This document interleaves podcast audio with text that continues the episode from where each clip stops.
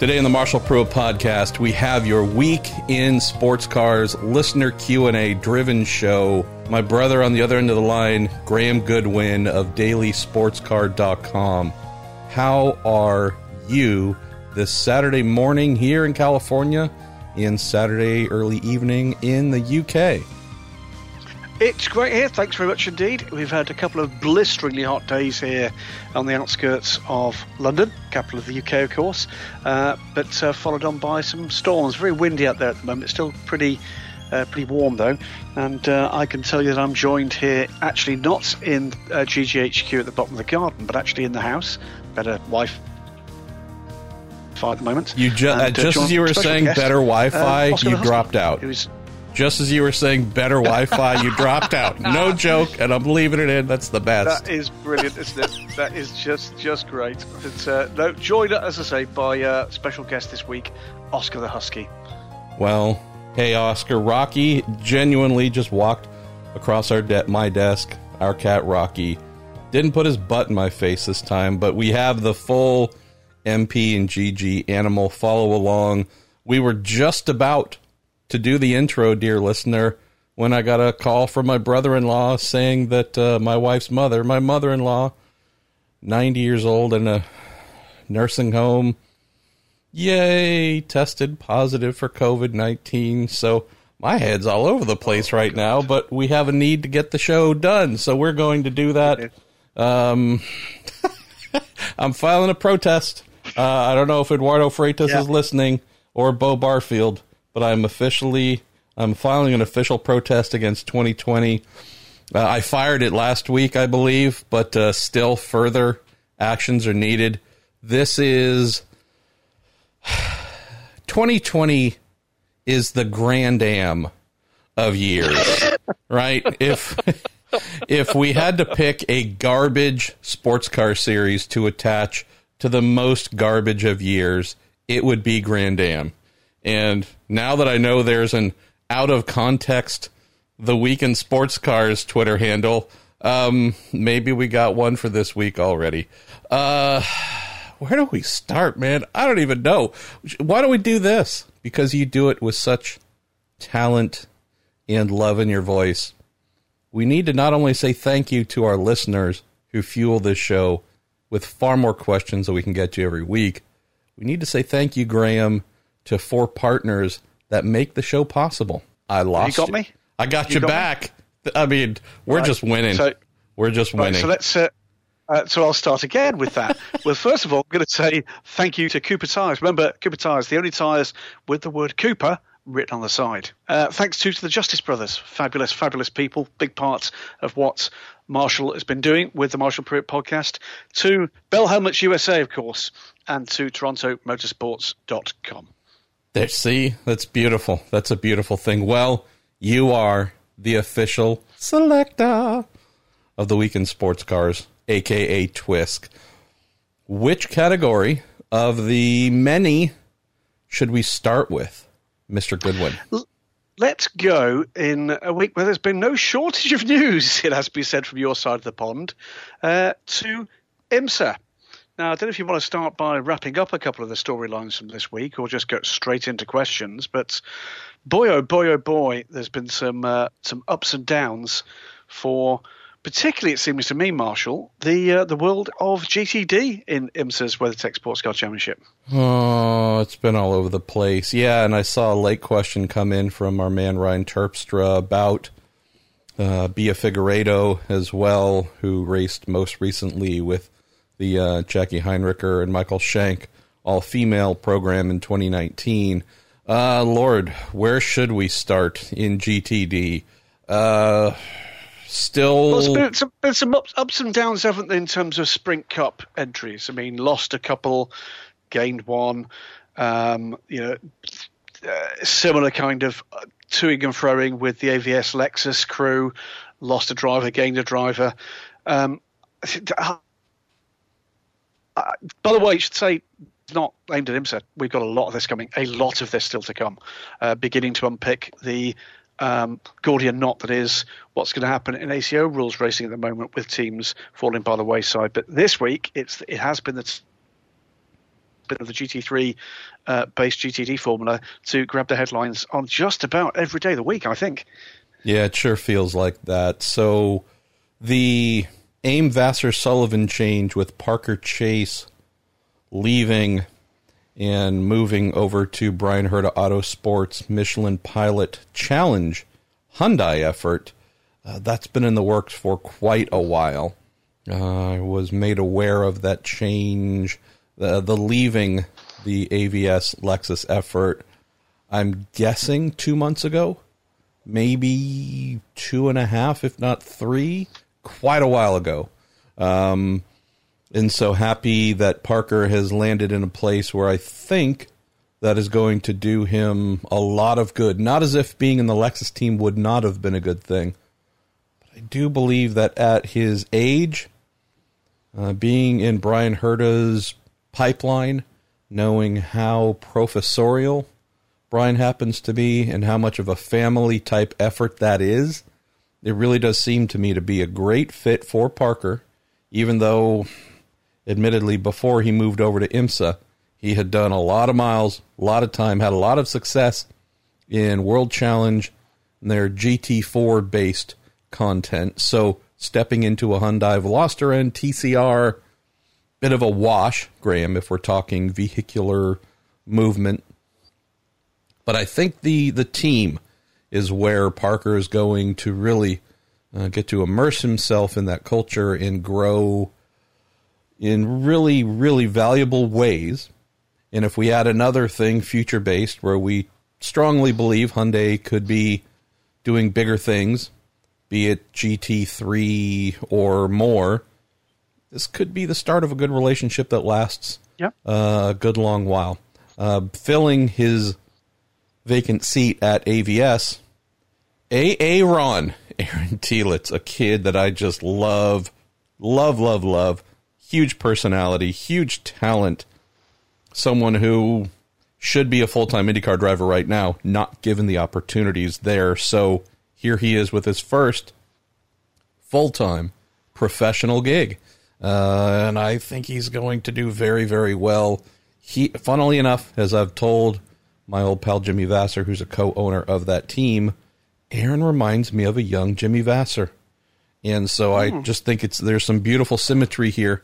He's been in the team for a year, year and a half in a bit of a part time as needed role, endurance only role now getting to be there full time and really soak in uh, and make the most out of it, I think that's going to be great for him. Uh, the Paul Miller Racing Team wrote about that, I think, a little over a week ago. Uh, they're going to be standing down for a little bit. I know that when I called Mr. Miller to get some insight on how long, uh, he did not return that call, which is not totally unexpected. You never know exactly what you're going to get from Mr. Miller believe he did have a statement or something that came out a couple days after my story went up saying that they were going to take at least the next two races off and could be back, should be back after that. So hope that's the case. What else? The Gear Grasser thing. Been trying to stay on top of that, Graham, and mm-hmm. I I know of no resolution there, so um, I would not anticipate anything super happy or positive going down there. We know that with Wright Motorsports having two full time Porsche GTD entries, they announced, what was it, uh, 10 days ago or so, they would be dropping down to one. Um, this is the the canary in the coal mine class in IMSA, the the pro am one that gives us the the true bill of health. And I think what the number is 12 entries for yep. uh, next a week from today, Saturday's July 4th race at Daytona International Speedway. 12 cars is not a low number or a bad number by any means. Boy, really would feel a lot better though if we're talking 15 to 16. But my main takeaway if now three plus months into COVID 19, the shutdowns, the financial wreckage that has happened, all the calendar adjustments, all the things that would destabilize the pro am, like I said, the, the real health test class in IMSA. The fact that we've we're staring at 12 entries instead of six to eight, I think that's actually a very significant positive because we know it could be so much worse. Yeah, I completely agree. I mean, uh, we I think we mentioned briefly last week at least one European series that I'm tracking um, with some profile uh, that I am absolutely aware has lost something like half of its entry for its back to racing uh, plans. There are others not losing that kind of level of pro- proportion, but certainly significant numbers of entries that we're looking. They're struggling to actually get to the off. It's something we're going to have to get used to for the remainder of this year.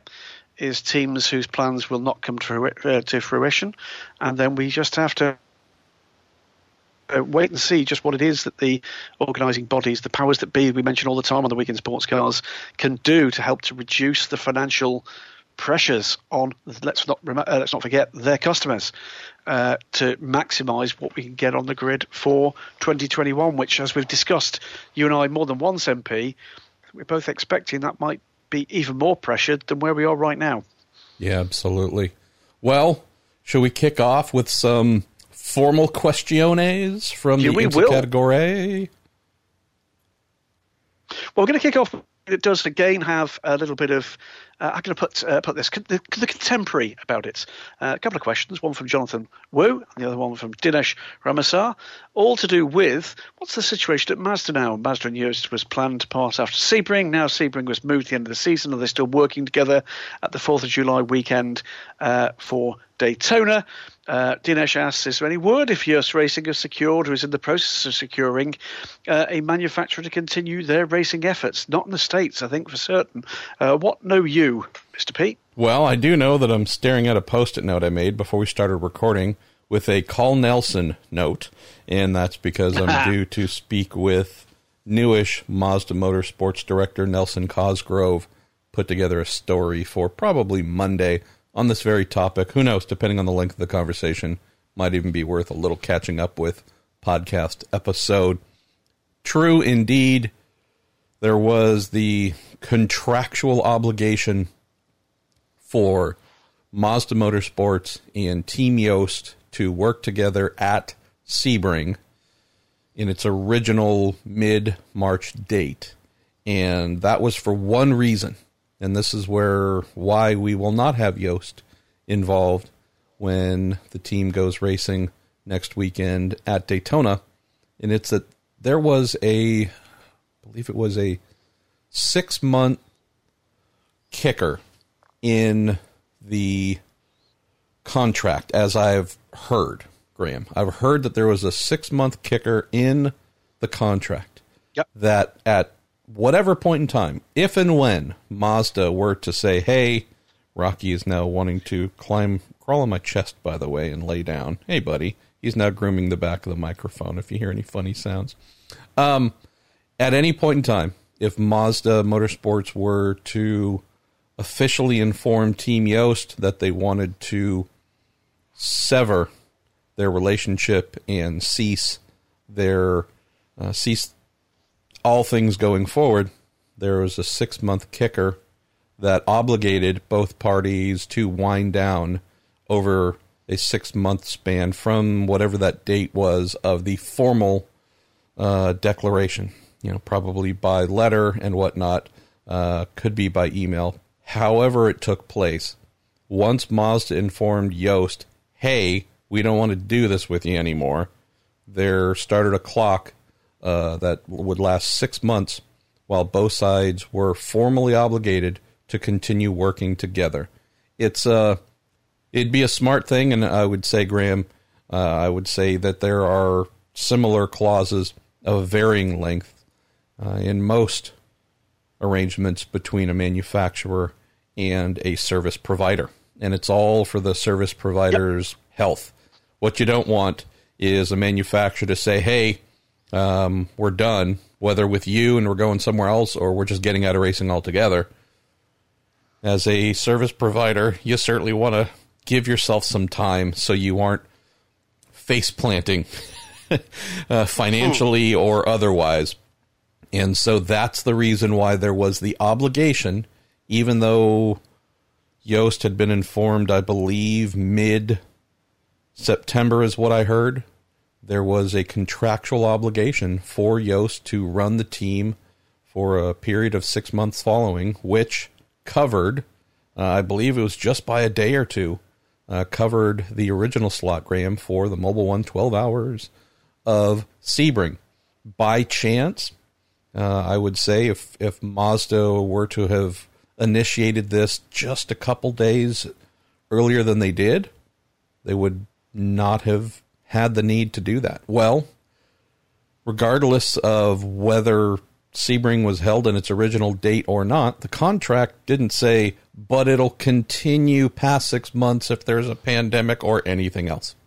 And so that comes back to why when Mazda Motorsports hits the track here in six or seven days, our pals at Multimatic, who are not included in the team name, will be running the program from top to bottom.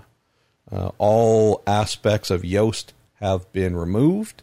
And although, again, Joest was unable to run the team in the final race planned, fact is, after that date on the calendar, there's no longer an obligation. And here we have Multimatic, which was already a very significant aspect of running the team. Uh, took over the engineering of the whole program, inserted a number of crew members and mechanics as well. The multi-matification um, of Mazda Team Joest had already been well underway. And admittedly, and this is not trying to speak ill of Joest just for the sake of it, we know for a fact that the Joest that was hired was hired on reputation coming off of the Audi Le Mans program. And pretty quickly, Graham, pretty quickly into this relationship, we started hearing a lot of things on background, you and I, and I'm sure others, about, oh, this this ain't the Joest we thought we were getting. And so the result, all done quietly, not through press releases or you know any real public effort to divulge, but year by year, Mazda added more and more Multimatic presence. You could really and bluntly say took more responsibility away from Joest and hired more staff and more time for Multimatic to fill in the areas that they felt were lacking. And so by the end of, frankly, by the start of 2019, this was a very lightly run Joest program. Uh, you could say that, you know, really and truly, they were certainly part of the re- part of the success. Cannot discount that and take nothing away from them when they went on and won those three races. Um, took the pole uh, at Daytona, set a new record there. Were so quick in January as well. Had a really solid, solid finish. Something they were so happy about at the Rolex 24 Graham but admittedly, the blueprint uh, had changed drastically. There'd also almost been a, a formatting of the hard drive, and uh, you, what you were seeing was by and large Multimatic's uh, overall imprint on the program as it's uh, continued to move forward. So when we get to Daytona and it's all Multimatic, I don't anticipate it looking or operating vastly different than we've seen uh, over the past year. Am, am I right there? There is one other difference, which is am I correct or am I misremembering this MP that the two RT24Ps will be new chassis for the back to racing? I don't know. I seem, I seem to recall that being the case, but uh, I'm sure if not, that I'll get a very sweary call indeed from uh, Larry Holt. There are no other co- sorts of calls from Larry Holt in the, in the nicest possible way, but um, it's something we adore him for. But uh, yeah, it's uh, it's a new but uh, not dramatically different era. I Let's will move on to GT. Sorry, apologies. I'll ask Nelson Cosgrove when we speak to him after uh, we're done with the show. I have a feeling that might be correct, but hey, things may have changed, of course, with kind of logistical challenges, but I think that was the case. Let's move on to GTLM. Two two questions. Again, another one from uh, Dinesh Ramasar, but also a question from Brandon Bird. Brandon says all of the GTLM cars would have outqualified the last gen 2009 GT1 Corvettes by at least a second at Sebring. Is this due to general improvements in aero, tyres, air efficiency, or the rules being more open? Surely this speed is causing the cost to kill off the class, just like GT1 twice In fact, GT1 three times was killed. Um, how far back do we have to go under the GTLM rules were all new rather than evolution to the previous generation of GT rules? Um, Dinesh, by the way, adds if GTLM does end up biting the dust, will Corvette Racing be uh, willing to run the C8R as a GTD, GT3, run in LMDH as a potential replacement for Cadillac, or run in both like Acura? Good lord, Dinesh. Uh, the That's answer is the answer is yes. Next question, please. Uh, okay, let's see. Um, Brandon as well. Thank you. So by 2009, as I recall, uh, we had G. When, when did they resurface mo- uh, much of that track? They Af- didn't do the bumpy bits. I know that. no, I, um, I think it might have been after, but my brain's farting. I don't honestly know. Well, Um, to, to, to, give it to give a, a kind of before you get into this one to give it a kind of uh, just a resurfacing of a, of a track Interlagos. Uh, the last time we went there with the FIWEC, the increase, sorry, the uh, the the the improvement in lap time post that track being resurfaced for the GT E Pro, therefore GTLM cars, put them there and thereabouts on the pace for the last iteration of GT1 cars in about when would that have been? 2009. We had an Intercontinental Le Mans uh, Challenge race, uh, uh, a uh, Le Mans Series race at Interlagos, and GT, GTE Pro cars were roughly to the the, uh, the pace of the GT1 cars as a result of okay progress but resurfacing. Tire technology certainly has a lot to play about it, but I'm trying to think, I'm struggling to think about anything else. Yeah, I'm not. Uh, I'm not totally sure on the timeline there in terms of the resurfacing and what Brandon. I mean the the easier general or, or answer would be GT1 was certainly something that contained more horsepower than what we have today. What is allowed in GTLM, but probably not by massive amounts when I think of the GT1 era vehicles in general, mostly of the Aston Martin and Corvette variety, these are cars that were very quick in the corners. Not saying that they weren't, but there was just more of a dragster appeal to them. With what we have today in GTLM, yeah, they're not going to be breaking any straight line speed records, but these are vehicles that are so fast and efficient in every category in ways that, as my mind tells me, GT1 era cars just were not.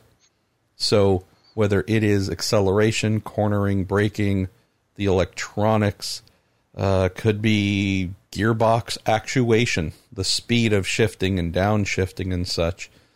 Uh, just so many things where I think of today's cars and they are so just call them perfect really truly every area has been so heavily optimized that over a single lap sure. Uh, again i would not expect um, the modern gtlm cars to necessarily hit the top speeds of a gt1 corvette but i would say if you add up all the other areas where the GTLM cars do not surrender time, where GT1 vehicles did, that's where you get a pretty significant march forward in speed. Plus, you throw in 10, 12 years of Michelin tire development, knowing that in GTLM, uh, these are custom tires for the class and the individual vehicles. It's just a, a very different era, despite being you know a little bit lesser if we're talking in, in raw brutality. So, uh, as for how far back um, on the GTLM rules, and Yes. so I don't, I really don't. Know. I think I think I think it's about I think it's I think it's late nineties uh, because it's been an evolution of them. We came through all sorts of uh, different names for those classes, whether or not it's North America or uh, across the world or just in Europe, whether it's NGT, GT2, etc. It all came from that. Now that that class first made its appearance at Le Mans in its current form in the kind of late 90s. Um, and it's really been an evolution of those rules since then. And it's that combination of two things, isn't it? Let's put down a marker for a class, as they did, for instance, with GT3, and you can build a car to fit those those rules. Or it's here's a set of rules. If you've got a car that fits it, we'll welcome that car. Um, I think we're talking late 90s, so you've got a set of rules here that's been evolving for well over two decades, uh, with others kind of coming and crowding around in the meantime. But certainly, no, there's not really been a clean sheet rule book for that class for I think since the since the, the late mid late 90s. Interesting. Uh, Dinesh, your question uh, about GTLM, if it were to bite the dust, uh, Corvette, C8R, possibly doing a GT3 slash GTD version. Can't speak for them, although I'd love to. My guess would be, which Graham, you and I spoke about this last week. We did. There's just a strong belief that I have, Dinesh, that as we enter deeper into this recession and as manufacturers who race are expected to be under tighter restrictions on what they can or can't do uh, from their board members, their marketing departments, R and D, and such. My firm belief is we could very well find ourselves in a short amount of time with pretty much a global approach to GT racing among manufacturers that doing bespoke GTLM style racing. We build two cars, we run them ourselves, we spend a lot of money. It's pure marketing, nothing else. I don't know if those are going to stand up in this current post, however long it happens to be, COVID 19, global downturn in economy, in sales, and so on.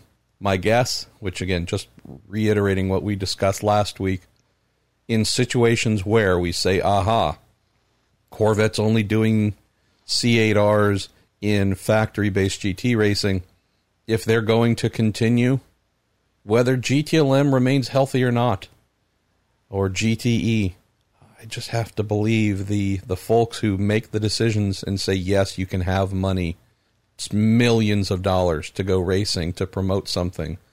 Gotta believe there's going to be new calls to say, and you need to sell them we need if you're going to do this it can't be 100% cash output with nothing coming back if you want to justify this then maybe you need to consider a class or a structure if we are to have GTD Pro and GTD AM, which we think might be a thing in the future, uh, we're going to have to look at you.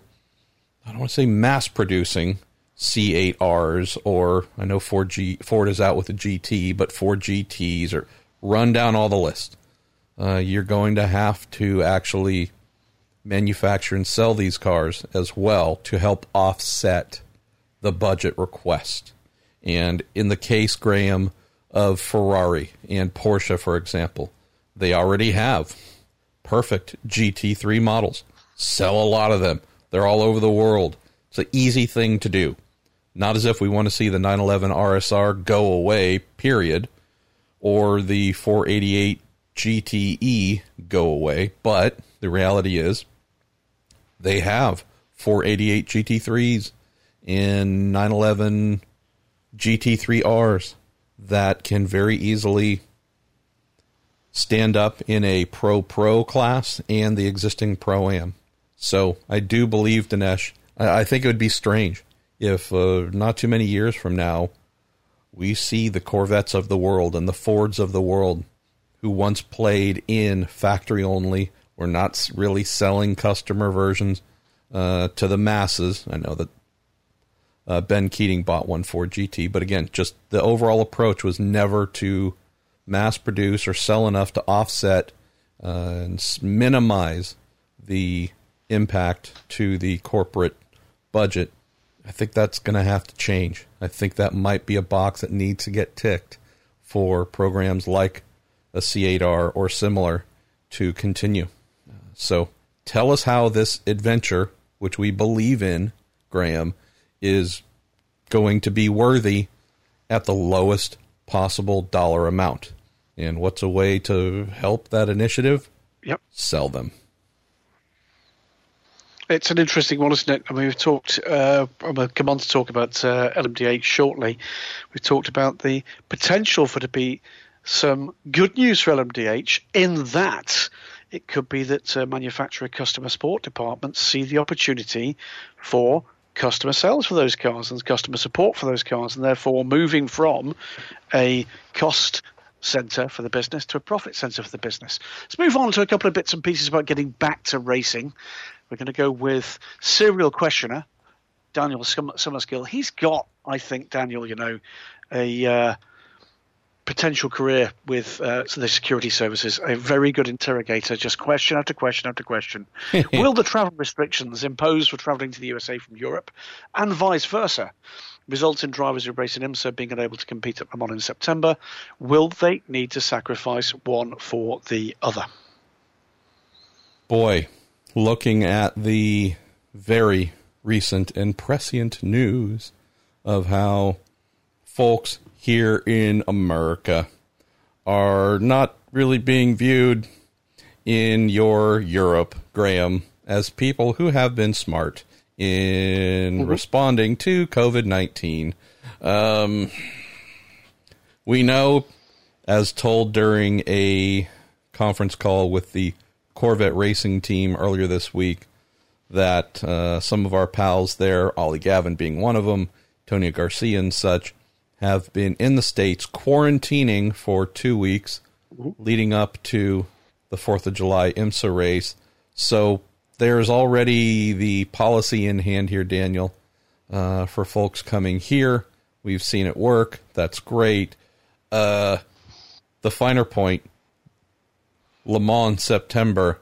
Yeah. Uh, based on the news coming out of the EU, Graham, it sure looks like good. folks coming from the U.S. wanting to do such a thing aren't trusted, being trusted, uh, and therefore might not be allowed. So I'm probably just overstating the obvious here, Daniel, but yeah, it would appear at the moment, although we continue to set daily all time records. What I think the last three days in a row, four days here in America, all time records in COVID 19 cases. Um, I can't tell you if the exception, the travel exception that was given, what was that, a couple weeks ago, month ago or so, uh, by the Department of Homeland Security to allow athletes, drivers uh, from Europe uh, and I believe most international destinations to come into the country as Ollie has done and, and others have done. I can't tell you, Daniel, whether that's going to remain. I think that's going to be based very much on what we learn about the virus itself and whether it continues to grow, where it continues to grow, etc. And knowing that we're a hotbed here might scare some international drivers from wanting to come here. Uh, nonetheless, it's also the same thing in reverse, as you mentioned. Yeah. Mm-hmm. Uh, I think while we're not talking a crazy number, Graham, of Americans and or U.S. based personnel of whatever origin uh, heading to Le Mans, compared to the overall amount of people competing there, realize it's a drop in the old bucket, but still, yeah, this could be a thing where oh, so you have an entry, you had paid for a seat, you were planning to go, planning to run, planning to do whatever. You might not be doing that because we have been checked by the EU as being irresponsible with our reaction to this pandemic and are not trusted to come over. So again, we're talking here late June. What might change before we get to September? hard to tell whether it is more restrictions or fewer restrictions. But I would say anybody that has booked travel, as we mention seemingly on a weekly basis, Graham, man, I hope you got that refundable flight, that refundable hotel, and whatever it might be, heading Yep, in either direction. Because if you're not doing that, then you're just throwing money away, probably. I think there's, the, the, you know, there's wider things too. You're quite right. It's that, uh, that there's it's working in both directions at the moment. Prospects for people coming from North America to Europe look pretty dicey, really. Uh, I worry about uh, the multiple programs for someone like Harry Tincknell, for instance. Now, but before we move on, congratulations to Harry. Uh, confirmed he's got a multi-year Multimatic contract, uh, which is great news for his uh, his career. But Harry uh, has three separate programs this year. Carlin in LMP2 in the European Le Mans Series in the Dallara LMP2 car. Uh, Mazda, of course, in IMSA's full series uh, in the DPI, and with Aston Martin Racing at Le Mans.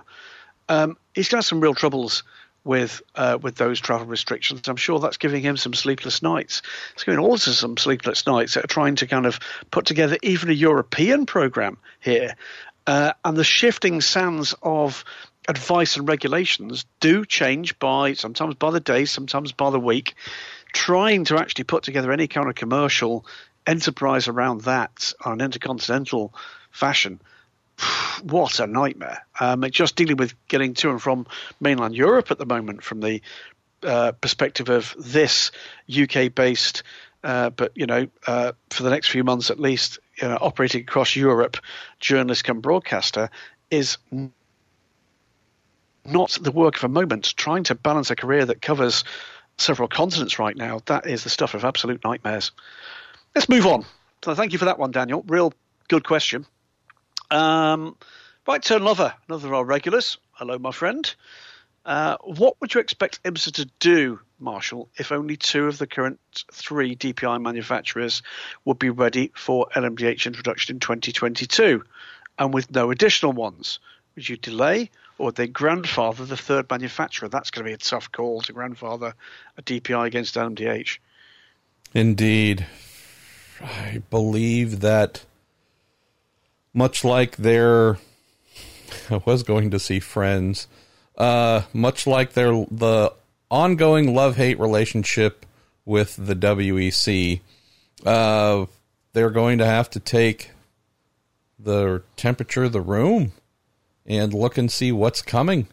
I mean, the reality is, IMSA cannot afford, and I mean that from a financial standpoint, they cannot afford to be belligerent. We announced 2022.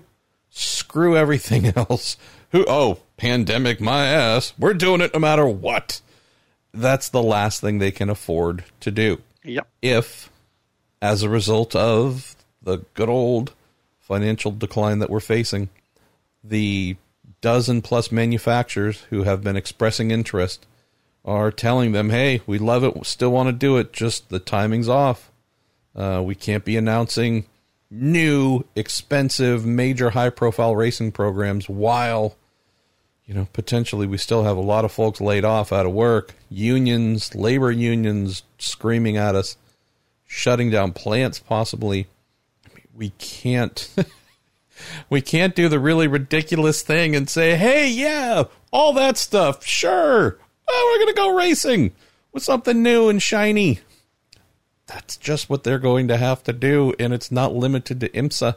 It's any racing series that has announced a formula change, a something new that is manu- that has manufacturer involvement and is going to cost millions upon millions.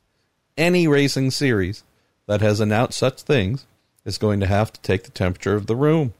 And if those manufacturers are coming back saying, hey, yeah, times are tight, but we're still committed and able to do it in 2022 in this case, then you hold tight and go forward. But what can't happen, and what I do not believe IMSA will do, right turn lever, is blindly hold to a previously announced date and wait and see and hope who might show up this is going to have to be a case of buy in in order to go forward. Really, truly simple. We are going to do this. We are going to have a new formula. but we are go- only going to have this when the manufacturers who would make it happen tell us they will be here to do it. Any intent to just press forward and hope and see who shows up, that's where IMSA crashes as a championship. So, can't believe that's what they do. Yeah, Jacob Boehm actually follows up on this one, saying, How likely are the privateer um, IMSA prototype teams to succeed in postponing LMDH's rollout to 2023? And if it does get delayed, should they expect a knock on effect on the planned WEC debut in 2022? So I guess that depends on what programs are ready, does it not? There is, there is the possibility have to say, not one I considered until Jacob's question, that one series could go in 22 and the other one would wait to 23, depending on who steps up.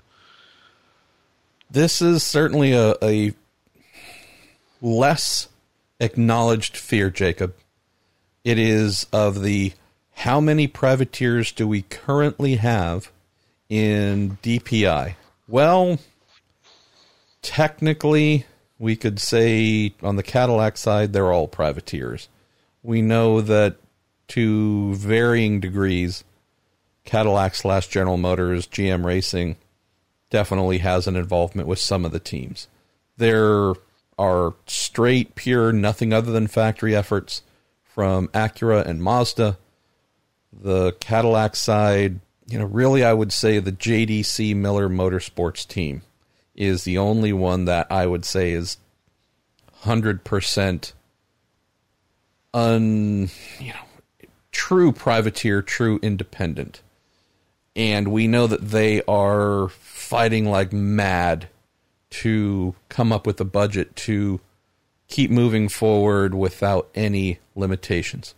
So I just mentioned this, Jacob, because we're talking about DPIs, which in comparison to an LMDH, is a relatively simple machine.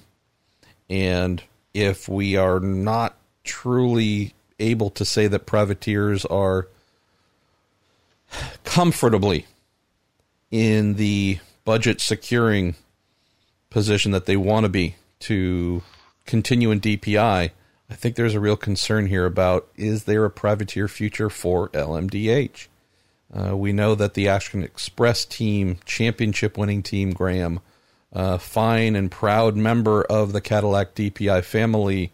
We know that there are concerns, as we've spoken about for a while now, whether they're going to continue beyond this season.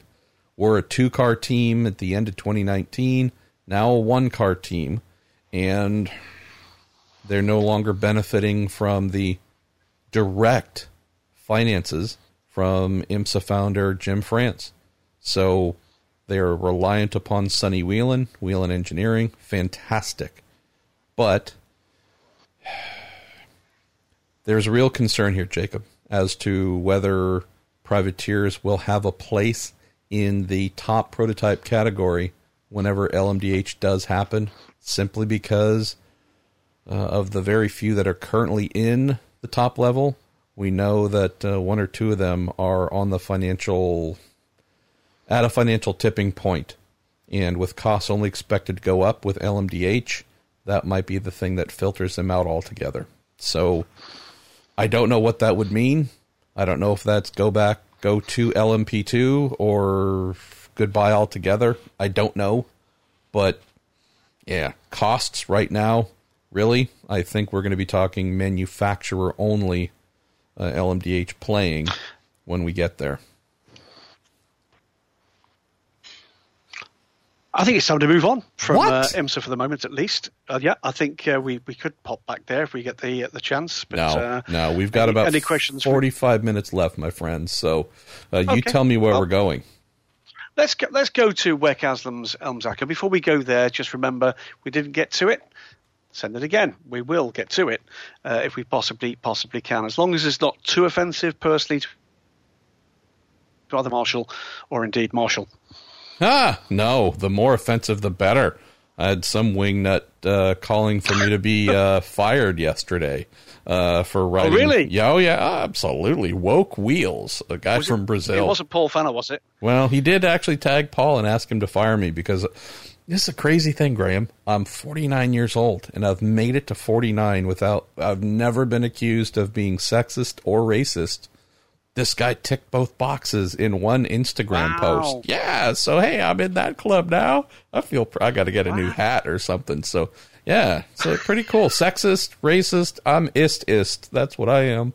Uh, we're gonna go. Always, it's always the, always the thing that occurs to me the first when I when I first met you, and ever every day since. Those I things are always honestly apply to you, my friend. It's pretty pretty Not. easy to spot. I don't do a good enough job of hiding. Uh, let's see. Let's go with a first question from our pal SRA Smoking Puppy 841. Definitely need more letters in that name, by the way. Uh, it's probably impossible now, but with hindsight, Graham, would it have made sense to reintroduce the performance caps for LMPH? says hashtag me personally it would have ensured at least some cars were on equal footing and lmdh entries could either meet those limits or be bop'd around them complex question uh, comes from the rather troubled genesis and development of the Le Mans uh, hypercar regulations through just several iterations. And, and you know, I, I guess when you're struggling for a foothold, the temptation is to move to meet someone coming the other way that might want to be persuaded into the fold. And unfortunately, in this instance, the uh, the moves that had to be made to accommodate the Aston Martin Valkyrie program, the now dead Aston Martin Valkyrie program, um, did have a significant impact on not only the regulations, but also the plans of the two privateer uh, entries. I say privateer. One is ByKolles, the other one is uh, the Glickenhaus, both of which plan to build uh, road car versions. by So- glickenhaus that's a new name yeah, absolutely. I think that that that boat has sailed. I think is it's it is certainly I think absolutely fair to say that it would have made life easier when uh, LMDH came sailing along to reinvade that uh, territory and give us a brave new hope. Uh, but that boat has sailed. It, it it it comes down to what I've always believed, MP, which is a set of regulations. The ideal number of manufacturers to have for any set of regulations is three. Not six, not ten, certainly not two, it's three. Why? Because one of the three can't blackmail the organisers on withdrawal because they'll still have two. If it's two, you're left with one. If it's more than three, then you tend to get the general infighting that comes with it. So that's some fun and games with that if we get anything close to what we're expecting um, from LMDH to come. But yes, it's a shame that it became pretty cluttered in the lead up to that extraordinary announcement in well, seems like years ago now, but it was January at Daytona of convergence. All right, let's pick up with Jeffrey Van Ketteridge here. He says, Hey guys, there are some signals with the latest from Bentley suggesting that GTE as we know it is gonna fall, and GT3 should be the top class sports car racing worldwide. Uh, let's see. What's your opinion about this? Uh, should also, Jeffrey, it's okay Bentley, to. um, Uh, I- I- yes, Graham. Sorry, apologies. I got a bit of cut out there. Is there a bird answer in the is- background? By the way, Uh, it's a crow. It's a crow on the roof here. We've got a Oh. crow that's uh, being very territorial. Um, I I don't think it's eating crow. It's just a crow. Uh, it's not particularly difficult to predict that, that would be Bentley's point of view that they'd like to see GT3 at Le Mans uh, because Bentley's got a GT3 and they don't have a GTLM, and then of course they'd like to go to Le Mans and they'd like to offer that opportunity to their customers. I think we could probably anticipate the same might be true of, oh, I don't know, let's say McLaren or um, hmm, let's think, mm, Acura. Uh, Honda, they might be quite keen on it as well. Uh, not being sarcastic here, but the reality is that there is clearly an opportunity right now to position the debate. And brands that have, uh, can see the opportunity to do what they'd like to do, which is to encourage their well uh, resourced customers to use even more of that resource uh, in another championship, it would be a smart thing to do. Do I think it's coming? I think some form of it inevitably probably, probably is coming anyway. Um, but I don't really see a massive contribution coming from, um, you know, uh, to the debate being that Paul Williams at um, Bentley uh, believes that that's inevitable and should be the case, simply because it's a blindingly obvious statement right now. GTLM is struggling for numbers. It's struggling certainly for the variety of those numbers. It's struggling in particular for the factory backing that the, that those numbers require to keep it alive. So, do I think it's coming? Yes. How might it come? It's going to be interesting to see, I, I think, MP, whether or not the first stages towards that come on your side of the pond or mine. But do I think it's coming? I absolutely do. And my guess is it might come from your side of the pond first. Well, you and that crow can stuff it as far as I'm concerned. Uh, Jeffrey, thank you for the question, by the way. He also says, Greetings from the Netherlands and Forza Racing Team Nederland. Uh, Matt Anderson, my favorite Matt with one T in his name, throws in one here. It's a little bit of a read, but you know, we ask for rants. We ask, we're not just looking for oh. questions, but questions, rants, long submissions we love them all. Matt says, with reductions, Graham, and grids and GTLM and IMSA and various other programs across WEC and other national series, do you foresee a possibility of the WEC reverting back to a format similar to the old Intercontinental Le Mans Cup, where the World Championship races were held within existing races? They ran with the 12 Hours of Sebring, Petit Le Mans, and since that time, Daytona has come back into the IMSA fold. They could then add other major races and locations from European Le Mans Series, Asian Le Mans Series, etc., instead of holding standalone WEC races. Matt goes on to say this would at least boost grid sizes, especially in the uh, GTE, GTLM area that need them, bring some high profile events back to the World Championship stage, like how it was back in the 60s and 70s. This would seem like a reasonable stopgap measure for the short term until the next technical regulations for GT come out and grids are stabilized once again. I'm just going to reiterate what I say almost every episode. Matt Anderson, a practitioner of fine submissions to the Week in Sports Cars. Always appreciate the mm. thought that you put it's, into this um, stuff. I wish it, we I wish we matched the quality of your questions with the quality of our answers, Matt, but we don't.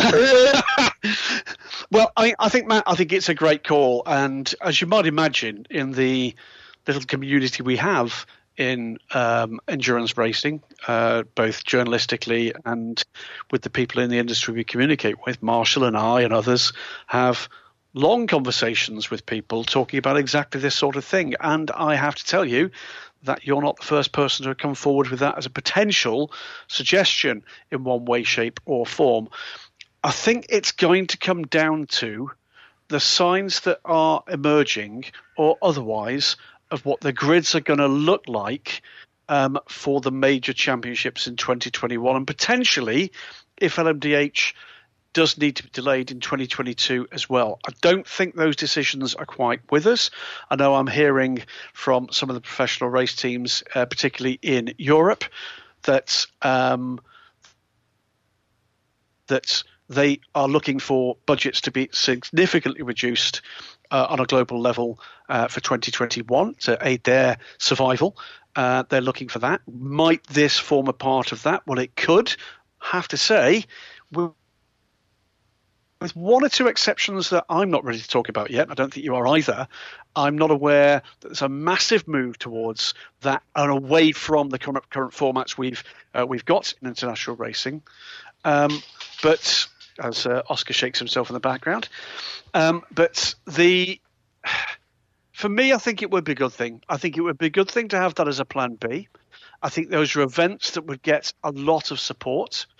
Uh, high profile, uh, profile events might be it. Um, in terms of recovery pro- program for the sports internationally for at least a year or two. It is going to be enormously tough for any entity, whether it be a factory or a major privateer, to operate on a global level, not just because of the fiscal issues, but because what we expect to be probably pretty long lasting logistical and travel restriction issues as well, as well, MP. Um, interesting to hear, you know, from uh, SRO about the impact that might have, for instance, on some of the team's plans for the IGTC moving forward. So it's good to hear that kind of constructive thinking. And I think as well, it would be good to start to adopt uh, a kind of language right now that doesn't see that as failure, but absolutely welcomes that kind of thinking as being what's required on the voyage right now. You know, have we thought about this? I'd like, for instance, to hear from the FIA, Stifles laugh, um, that they will put a uh, short term limitation on the requirement for certain championships to have the number of continents represented on a calendar to qualify for whether or not that's a world championship or world cup status. I think that would be smart right now. It wouldn't be difficult to do it. it you know, it's not like there was anybody uh, putting a gun to their head saying you've got to do that. We need to see those powers that be starting to find ways to save their customers money it's time for the sport right now to do something well that so far it's not really shown that it's very uh, it's very good at customer service.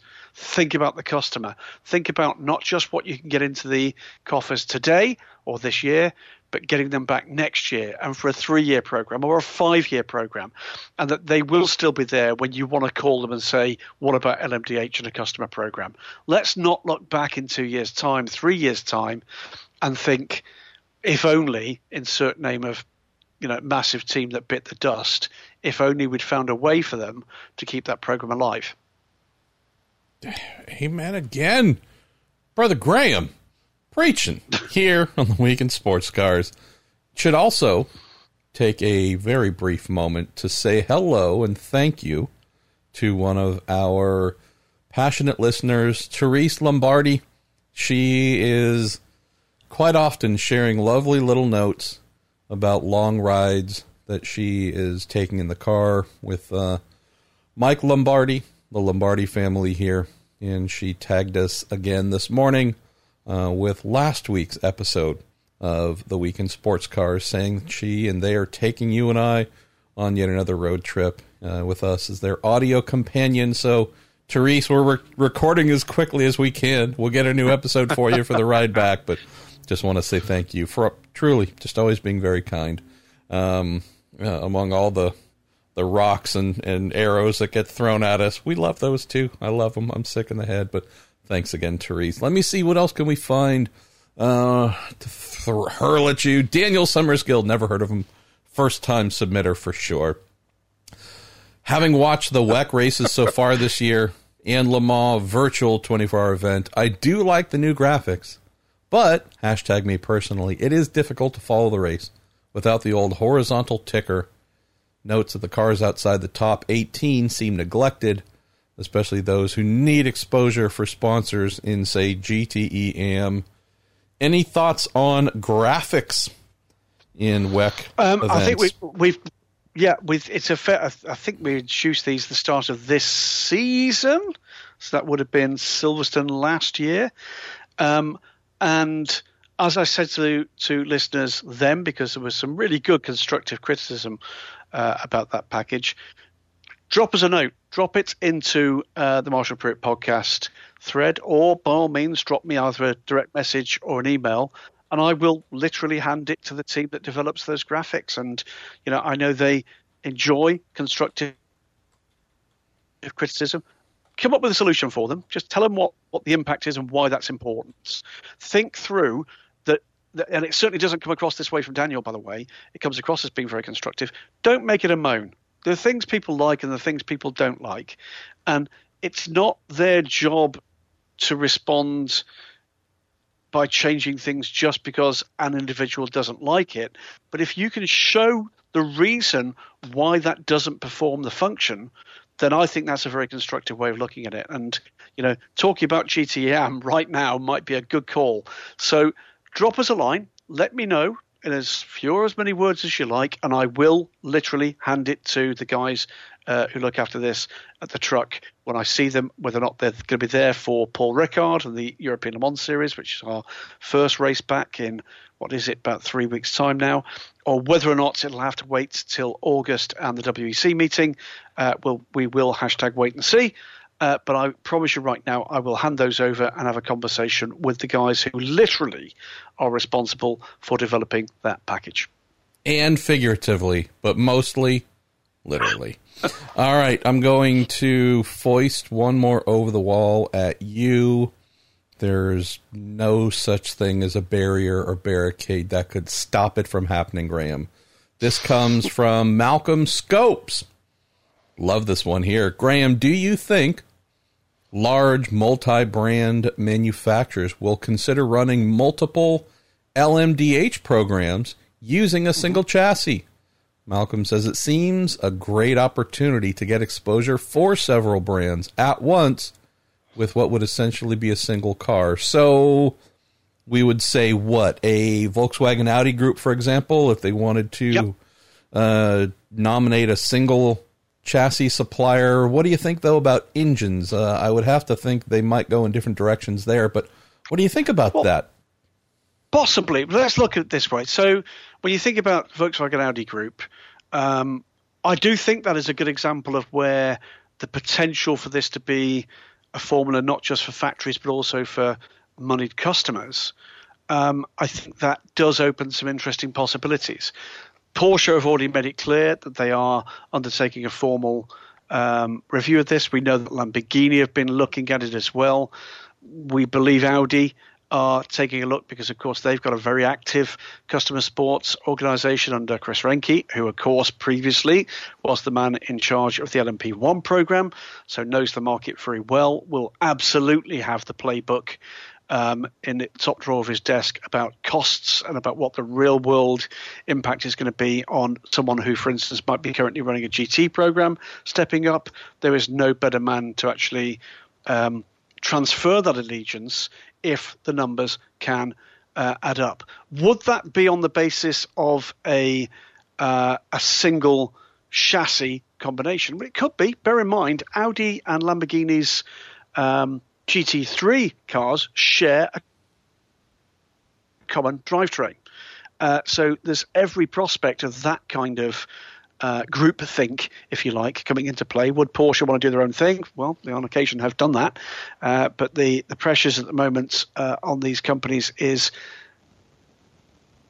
pretty severe. Would anybody else, any other group, come forward and do the same? I'm struggling to think of anybody that might. But obviously, we've got things like Renault Nissan, but uh, the current woes of that group would tend to weigh against that being an immediate uh, possibility. Um, I can see VAG going down that road, but they already do that. And I, I, can't remember, by the way, whether or not this is in another interview I've done or something I've spoken previously to on Twisk.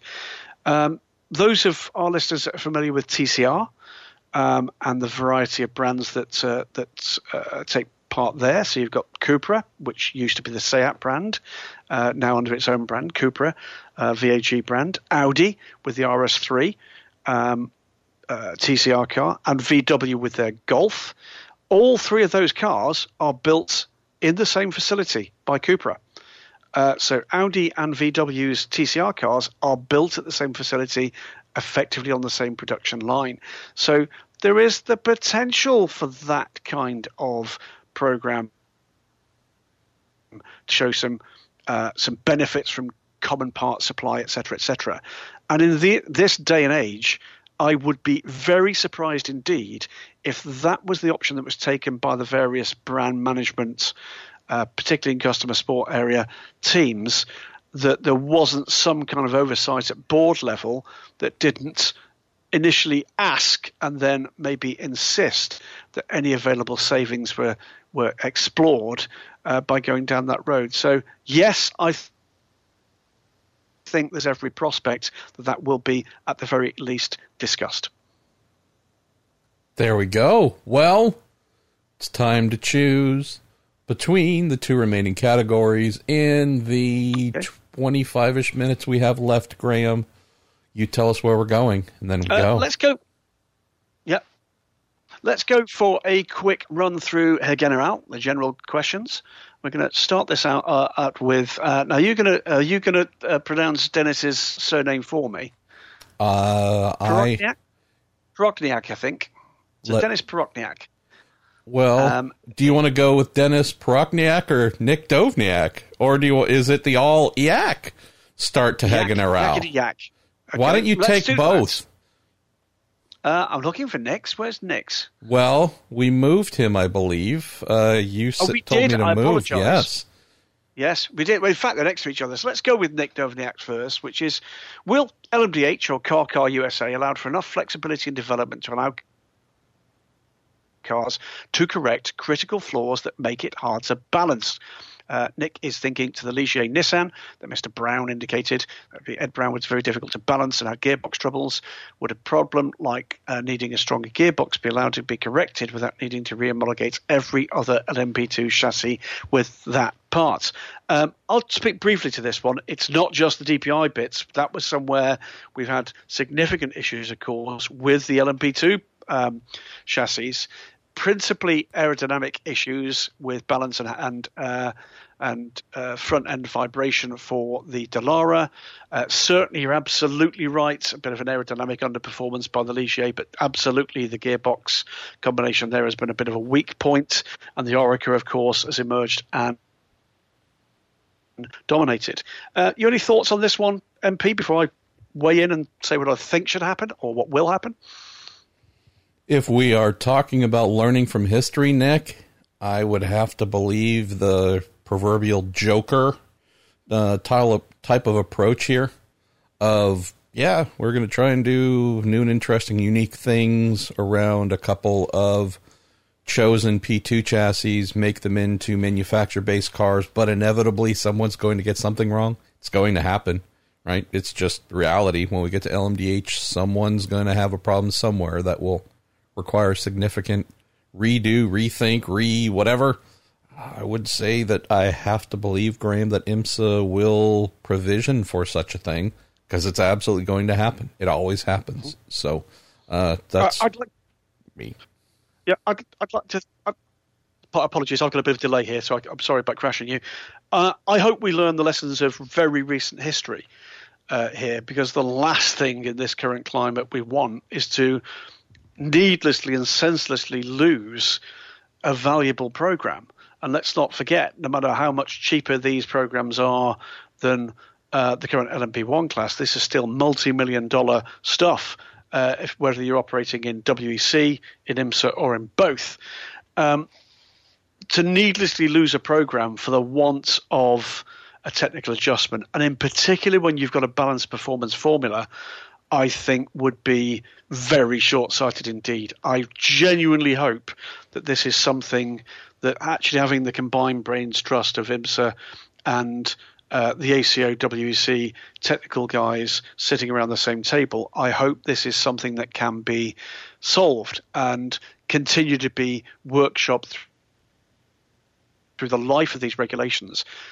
If even a proportion of what you and I believe might come forward from this MP comes to fruition, that balancing process is going to be tested. There are going to be dramatically different solutions offered uh, with some of these LMDH programs, and that means that the technical teams working in concert with the designers and developers of those cars, and for that matter, the operators of those cars, are going to have to work perhaps a little more hand in glove than we've been used to in recent years.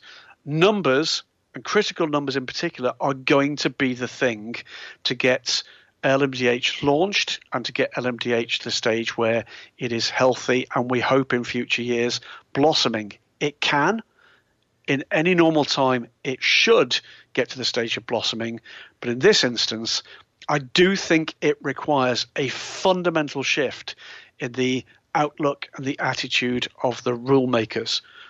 You know, they're not there to find ways for these guys not to be competitive. This is a fundamental shift for the WEC in particular in terms of balance of performance. It's not the same anymore as either of the systems that have gone before. Equivalence of technology, it isn't, and it most certainly isn't success handicap.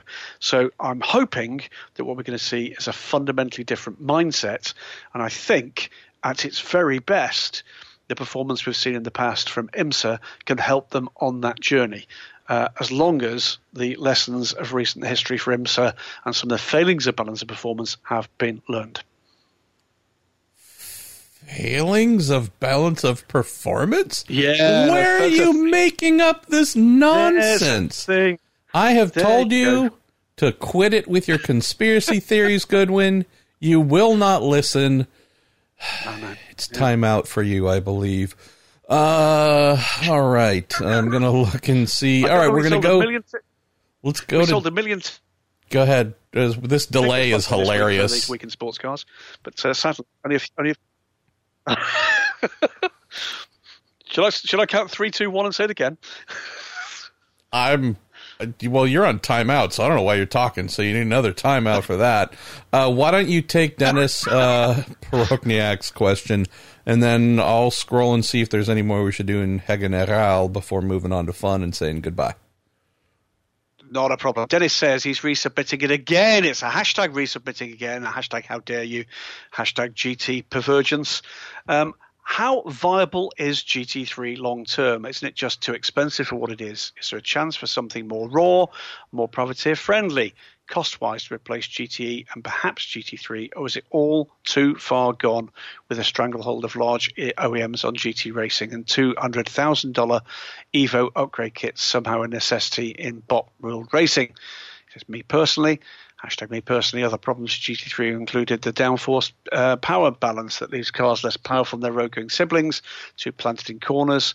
Uh, an EOT balancing different technologies and types of car instead of individual models, he says, would give race results some kinds of significance for constructors. There's lots more besides. I think the answer here. We just lost you. I just pulled the microphone out. We're keeping this. This is awesome. Yeah, because I pulled. You got Stop yanking your cord, Goodwin. This is a family show. my legs and took out the cord. Um, so uh, this is where two worlds collide, isn't it? On the one hand, as we've said earlier in the show, the inevitability seems to be, or the most viable option for uh, GT racing seems to be that some kind of convergence around GT3 in the near future seems, I think, inevitable. You then come roaring into what could be a one ended tunnel um, that has got the great big word cost written in six foot high white letters at the blank end. Uh, what do I mean by that? Who is going to pay for those manufacturer programs, or at least the all pro lineups? We've had that conversation on the Week in Sports Cars last week. And then, and I think this is where Dennis is coming from, the frankly extraordinary series of articles that uh, our friend and colleague Stephen Kilbey produced for Daily Sports Car. I know he's writing something up at the moment for Racer uh, as well about the cost of racing worldwide, focused on GT3 racing, particularly because it is a global formula, and the figures are astonishing. I mean, absolutely otherworldly in terms of anybody, you know, any ordinary Joe doing an ordinary job as to what it actually costs to put these cars out. Remember, at international levels, pretty much an entry formula uh, for GT3, but not cheap in any regard whatsoever. So, cost certainly is uh, a matter of deep concern.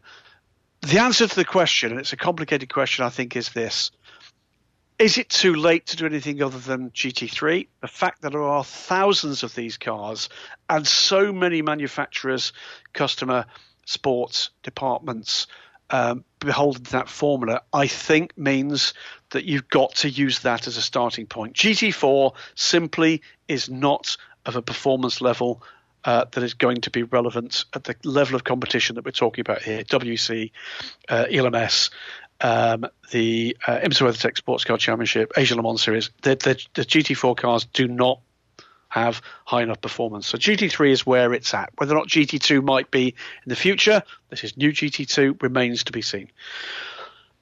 What needs to happen is there needs to be a very open conversation now about cost. What are the real world costs involved here? What is required in terms of ensuring the visibility and viability uh, of the major championships and major race organisers? What of that is being passed on to manufacturers? What of that is being passed on to the professional race teams? That, for me, today, and in a lasting sense moving forward, not just for GT racing, but for the future of prototype racing as well, is the conversation that needs to be had. And I agree with the sentiment here um, that, you know, when we get to the stage where Evo gets at that kind of level, um, and you either buy it or, frankly, you are boxed out of uh, any kind of semblance of um, of competitiveness. I think the days of that uh, really have to be numbered. There has to be a better solution than that.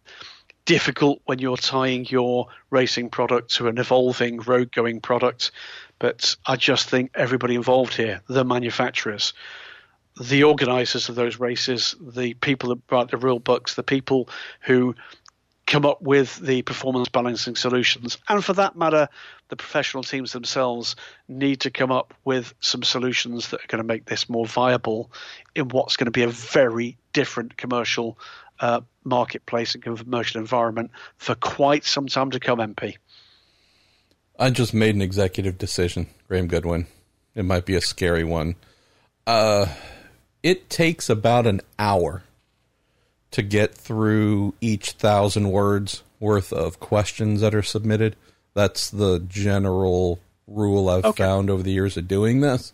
We would be doing almost a four hour show if we tried yep. to get through everything general in quest in particular of the question categories, my friend.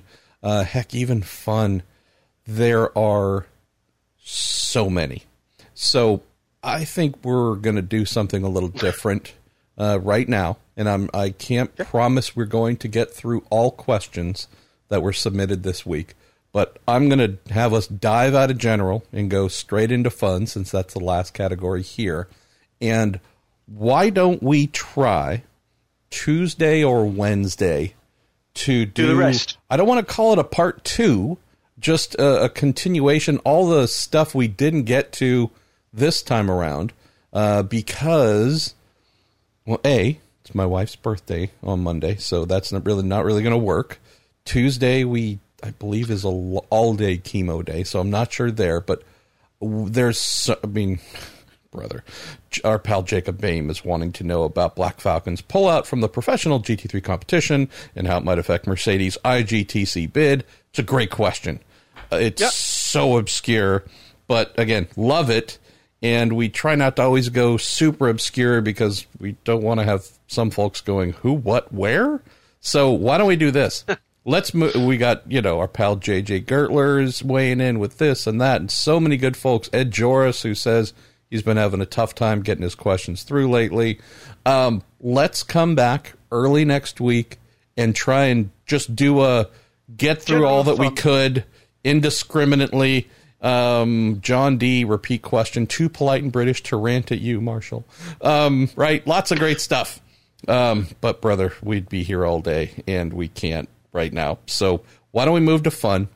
Uh, I'll kick things off here from James Counter, and then we will do our best to answer as many as the remainders in a second episode next week. And who knows? Maybe it's just next week's show. Um, James says, "What event surprises you with the crowded draws?" Says you're not allowed to pick Le Mans or the N 24. Go for it. You got a, a, quick crack at this one. I've got a couple of things in mind. Sure. I love crack. Uh, which one surprises me? Wow. That one's. Well, I guess a surprise could be lack of crowd as well as mm-hmm. size of crowd. Uh, We're looking at IMSA here in the good old US of the A. I'd probably go local with Monterey and the fact that it just doesn't pull anything when it comes to sports cars anymore. And yet that's the that's the tracks. true history. The first ever event was a sports car race. Uh, its most famous races in terms of building it up into a thing that became world famous, all sports car related. It is the foundation that Laguna Seca was built upon. And yet, crickets um, when we show up. Uh, here's a it's a sad indicator and I'm not laughing cuz it's funny. At the most successful events, Graham, media, crew, you name it, we're all parking on some hill somewhere. It's a walk. It's going to be a walk for sure. Events like the IMSA or when SRO and our World Challenge has been there, eh, they let you they let you pull right on into the paddock and park because there's enough space and sad. So I would just say locally here, James, when most folks I would imagine contemplate Laguna Seca, the corkscrew, renowned international venue. Really sad to know that when IMSA has come to town, uh, before that, Grand Am, ALMS, even if even in its last couple of years, not much of a turnout. All you know, I was there last time, late two thousands, when it had a, a really strong turnout. Been a long time, James, and yeah, I wish it wasn't the case. And it makes me sad to think that really good racing is taking place there with sports cars, and very few people decide to turn up. It's certainly tougher now than it's ever been to draw a crowd to anything. I was talking to someone about just the general tone of uh, uh, you know sports audiences and pointing out. I think it came from a, a, feature I did some little time ago, featured some contemporary pictures of, of Group C racing at Brands Hatch, where you know I, I, went to Group C race at Brands Hatch and it was twenty deep at the fence everywhere around the circuit. Um, but that was before we had shopping malls. And here's the reality if in these days, you know, you come along, you pay for parking, you pay for tickets, you bring a kid, you bring two kids, you bring your wife, you bring your partner, you bring, uh, and you're paying for those tickets, and you're paying for a burger, and you're paying for grandstand seats and an ice cream and a hat, and it turns out to be a very, very expensive. Uh, day out indeed for most families these days. It's why, you know, very many families, when you talk to them about going to a Grand Prix and the vast expense that that comes to, that's their quite often their one big thing of the year. It does surprise me that Grand Prix racing still attracts the crowds it does, not just because I don't think the racing's that entertaining, because it's so expensive. For me, the answer to my uh, to the question from me would go to um, a pat on the back for those circuits, those facilities that still do draw good crowds. In the UK, when we were still allowed to visit there before the noise Nazis got involved with uh, Castle Combe. You could guarantee that that race meeting, usually, by the way, for British GT, would be just after Le Mans, so we might get a couple of the Le Mans uh, cars turning out for that, but always would be a great weekend with really big crowds. Oulton Park, up in my homeland, the northwest of England, um, always gets good crowds for its traditional Easter dates for the British GT Championship. Um, and then you've got places like Nogaro in, uh, in you know that that, that for their states usually gets a very good crowd. The one that surprises me that does quite often get written off as getting poor crowds. I don't agree. Paul Ricard, uh, middle of nowhere, really. I mean, it is you know hour plus out of Marseille. It's a couple of hours to Nice. Um, and not a huge very rural area, mountainous area with not a huge um, population and its immediate catchment area but people will turn out for motorsport in that uh, in that area, and uh, uh, they, I think they deserve all the kind of credit in the world for just keeping their mailing lists, their kind of their marketing and PR activities up to date, and pulling people through the gates. Um, anything at the Nurburgring, but you, you kind of expect that anyway. Big catchment area, lots of places to watch, awesome viewing facilities, etc., etc. But um, it's getting tougher. It's getting tougher for people to draw those crowds. And I get the impression, MP, that actually some of the, the places that are doing well in the States with things like IMSA aren't necessarily the Daytonas and the Sebrings of this world, but some of the smaller facilities. Hmm. Yeah, the again, I I think it's just cultural changes and differences where you go to a VIR, you go to a Lime Rock, and seemingly you can't you can't walk because there's so mm-hmm. many people that turn up. So again, I, I, wish I could explain all the reasons, but yeah, uh, really thankful for the uh, the venues that might not be as high profile as you said. You know, Castle Combe, for example. I mean, most people don't even know it exists um, in my little country here, but it's just awesome to know that there is great support nonetheless. Where else shall we go on fun before we say goodbye and plan to try and cover let's off the rest? Go for let's, let's go for one more, and this comes from Steve Kowalczyk. Uh, change one feature of any circuit in the world, says Steve. If given the opportunity to change one, one feature of any circuit in the world, street circuits included, what would it be? Corner, chicane, elevation change, infrastructure, anything. Hashtag me personally. He's also always wanted to see a bridge over Lake Lloyd incorporated into the Daytona road course. I'm going to let you Such take a that feature. It's a shame to waste it. That's yours, Graham Goodwin. Right, well, let's have a think about this one.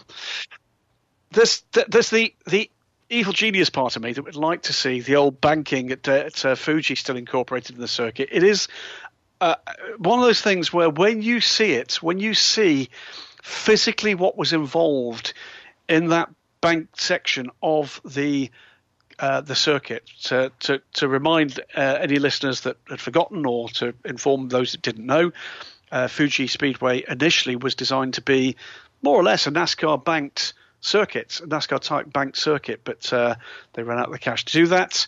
Evolved uh, until 1970 um, into a road course that had a uh, very odd, uh, hard to describe it. At the end of the massive drag strip of a start finish straight, over a crest and into a banked bowl affair. Now that banking is still there; it still exists.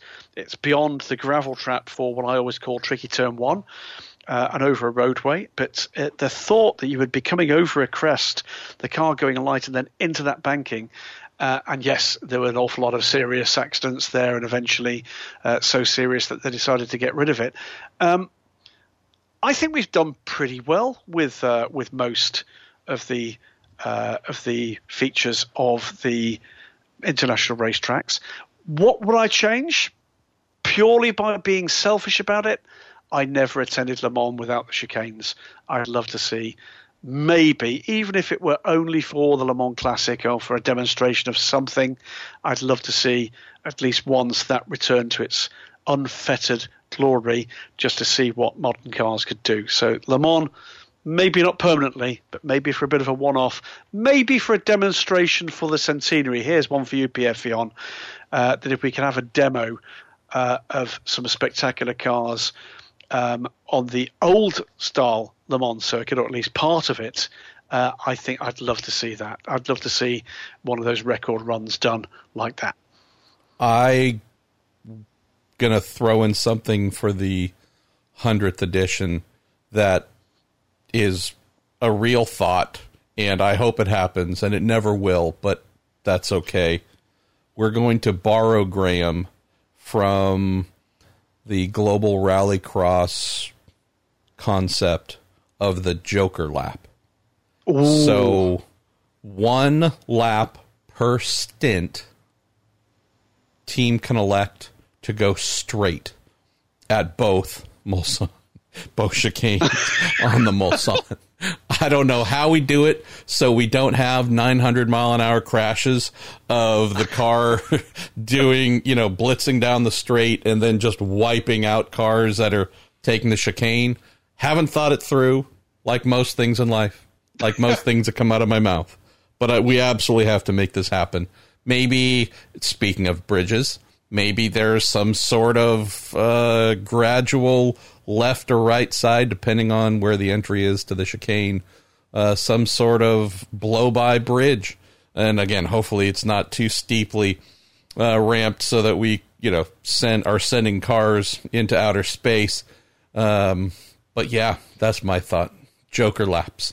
Mulsanne. Let's see. Let's really see. Maybe there's just a mezzanine level that as you uh, come out of Tertre Rouge, if you have to declare and then climb onto that, drive up onto that mezzanine level that goes all the way down the Mulsanne.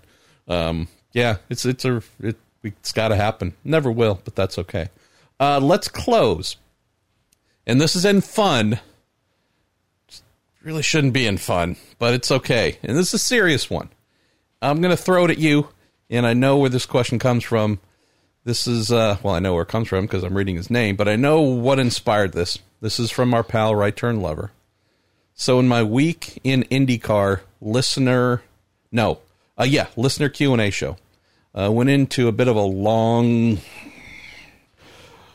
demonstration of frustration about how IndyCar drivers, in particular, have, and IMSA as well, but IndyCar drivers in particular have done absolutely nothing in terms of stepping up and really being active in um, in and amidst the social uprising and upheaval and reckoning that's been taking place, all uh, in response to the murder of George Floyd and a few others here in the states. We know, Graham, that NASCAR drivers, for example, have been very active. Not all, but again, the, at least there's some where we can say, aha, the these drivers are indeed taking firm stances, trying to be responsible, think of things they can do to help contribute. The note that was delivered in my IndyCar show was well, is that simply because NASCAR has a black driver?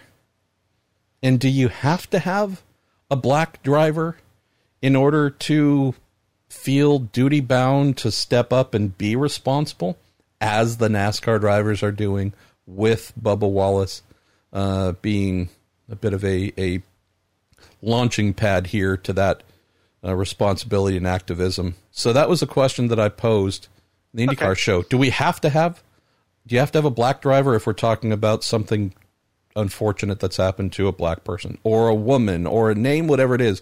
Do you have to have one of those people uh, as a driver to then be motivated? So, right turn lovers question, beautifully presented. Do IMSA or the WEC have to have a driver that is a tree to speak up about deforestation? Well, well, of course you don't. I mean, I'll give you. A, let me try and give you a real world example of this one. Um, I am a 50 something year old, um, white male, uh, in a middle class career, uh, brought up in a very working class environment, a very working class town. I've experienced through my ears and my eyes racism expressed to me, in front of me, around me, um, at times to people I don't know, at times to people I care about. And do I have a view? Of course, I have a view. Do I have the opportunity to affect the behavior? I can choose to do that, can't I? I can choose to say to that person that I either know or I don't, who is exhibiting those, frankly, utterly hateful um, words or doings, I can choose to object. I can choose to intervene. I can choose to express myself. And to my mind, if you have a platform, if you have a following, that increases the weight of the words that you choose to say or the actions you choose to push forward. I've watched with, frankly, some complete horror. Um, look, it, it doesn't matter whether or not you're a fan or otherwise of Lewis Hamilton. It doesn't matter whether or not you're a fan of Lewis Hamilton. I happen to think he's one of the most talented racing drivers in any discipline ever. Um, but it doesn't matter. Fact of the matter is, millions of people know who Lewis Hamilton is, know what he's achieved, and certainly, visibly, will be aware of his heritage. Um, should Lewis be quiet because people might not like to hear those things, or people might object to the fact that he's not a politician and saying those things? No, of course not he's got a very relevant point of view. He will have seen and experienced those things. Um, uh, in his family. There's uh, mixed race relationships in his family, of course there are, and I'm sure in many instances, if anything, you'll get more of that hatefulness that society seems to have normalised down through uh, decades and decades and centuries and centuries. Uh, I think it's almost a duty for people to speak up for things that they disagree with. It doesn't matter whether or not you're directly uh, impacted by it. Offer your point of view, offer fact, offer opinion if that's what's required. Let's have debate. Let's try and steer away from argument. Let's make statements about where we stand. Let's put a, a, a flag in the sand and say, actually, no, I don't agree with you. And this is why I don't agree with you. And please come and let's talk about this disagreement and let's not offer hatefulness and argument. Um, I have had conversations with racing drivers young and old, or young and older, um, about these very subjects. And I have to tell you that 99% of the time, I've been impressed with the the way in which their feelings have been actually expressed, um, the uh, the thoughtfulness in terms of the effects of those behaviours on their fellow men and women around them, and on the odd occasion, yes, I've uh, encountered the odd racist asshole, to be honest with you, um, and feel as if I've had, how can I put this, the gumption, the guts to basically say, I don't agree with you, and this is why. I don't agree with you, and this is why. Let's not go down the road of, this is my view, your view is wrong. Present fact, present reality, present the way in which that's impacting on people around you who are, let's face it, forget everything else, just other human beings.